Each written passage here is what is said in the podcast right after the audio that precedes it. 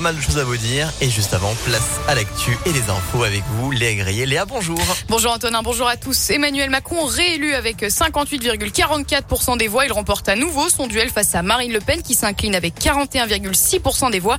La déception dans le camp du Rassemblement national, elle a donc été battue mais progresse par rapport à 2017. Amer Michel Morel réagit à ce résultat. Il est délégué départemental du Rassemblement national dans le Rhône et conseiller Rassemblement national et élu dans la région. Nous avons dû faire face à une opposition qui a été particulièrement malhonnête avec nous. Extrême droite, c'est tellement facile aussi, sans qu'évidemment on se rappelle la signification de ce que peut être l'extrême droite, et puis à chercher à faire du, ramassage scolaire avec les écologistes, avec la gauche. Je pense que les gens, si vous voulez, s'ils n'ont pas une culture politique particulière, ils se laissent influencer. Et puis en plus, M. Macron qui a promis qu'avec Marine Le Pen, on aurait la guerre civile. Non mais franchement, là vraiment, on, on dépasse la mesure. En tout cas, moi je pense qu'on va se préparer cinq ans extrêmement difficiles. Ajouter aux problèmes géopolitiques avec l'Ukraine et la Russie, économiquement, les Français vont énormément souffrir, énormément. Le Rassemblement national qui enregistre son meilleur score sous la 5 République pour un second tour. Record aussi pour l'abstention. 28% des électeurs ne se sont pas rendus aux urnes hier. Ça n'était pas arrivé depuis 1969.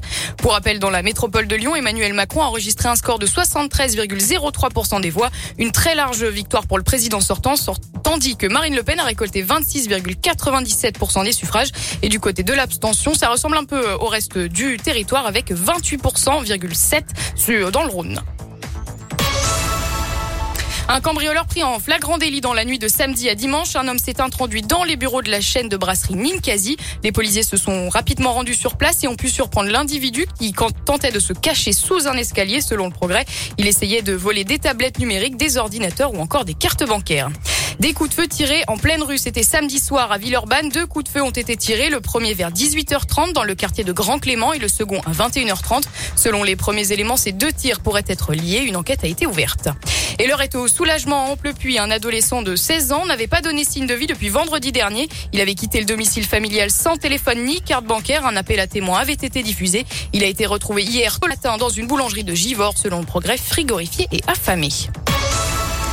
Et on passe au sport à présent à la victoire du Loup Rugby, un match qui fait du bien après trois défaites d'affilée en top 14 face à Brive ce week-end, victoire 17-31. Les Lyonnais sont désormais aux portes du top 6. Et à noter aussi la très belle victoire de l'OL féminin hier soir face au PSG. Les Lyonnaises l'emportent 3 à 2 pour la demi-finale allée de la Ligue des Champions. Le match retour se fera la semaine prochaine au Parc des Princes. Merci.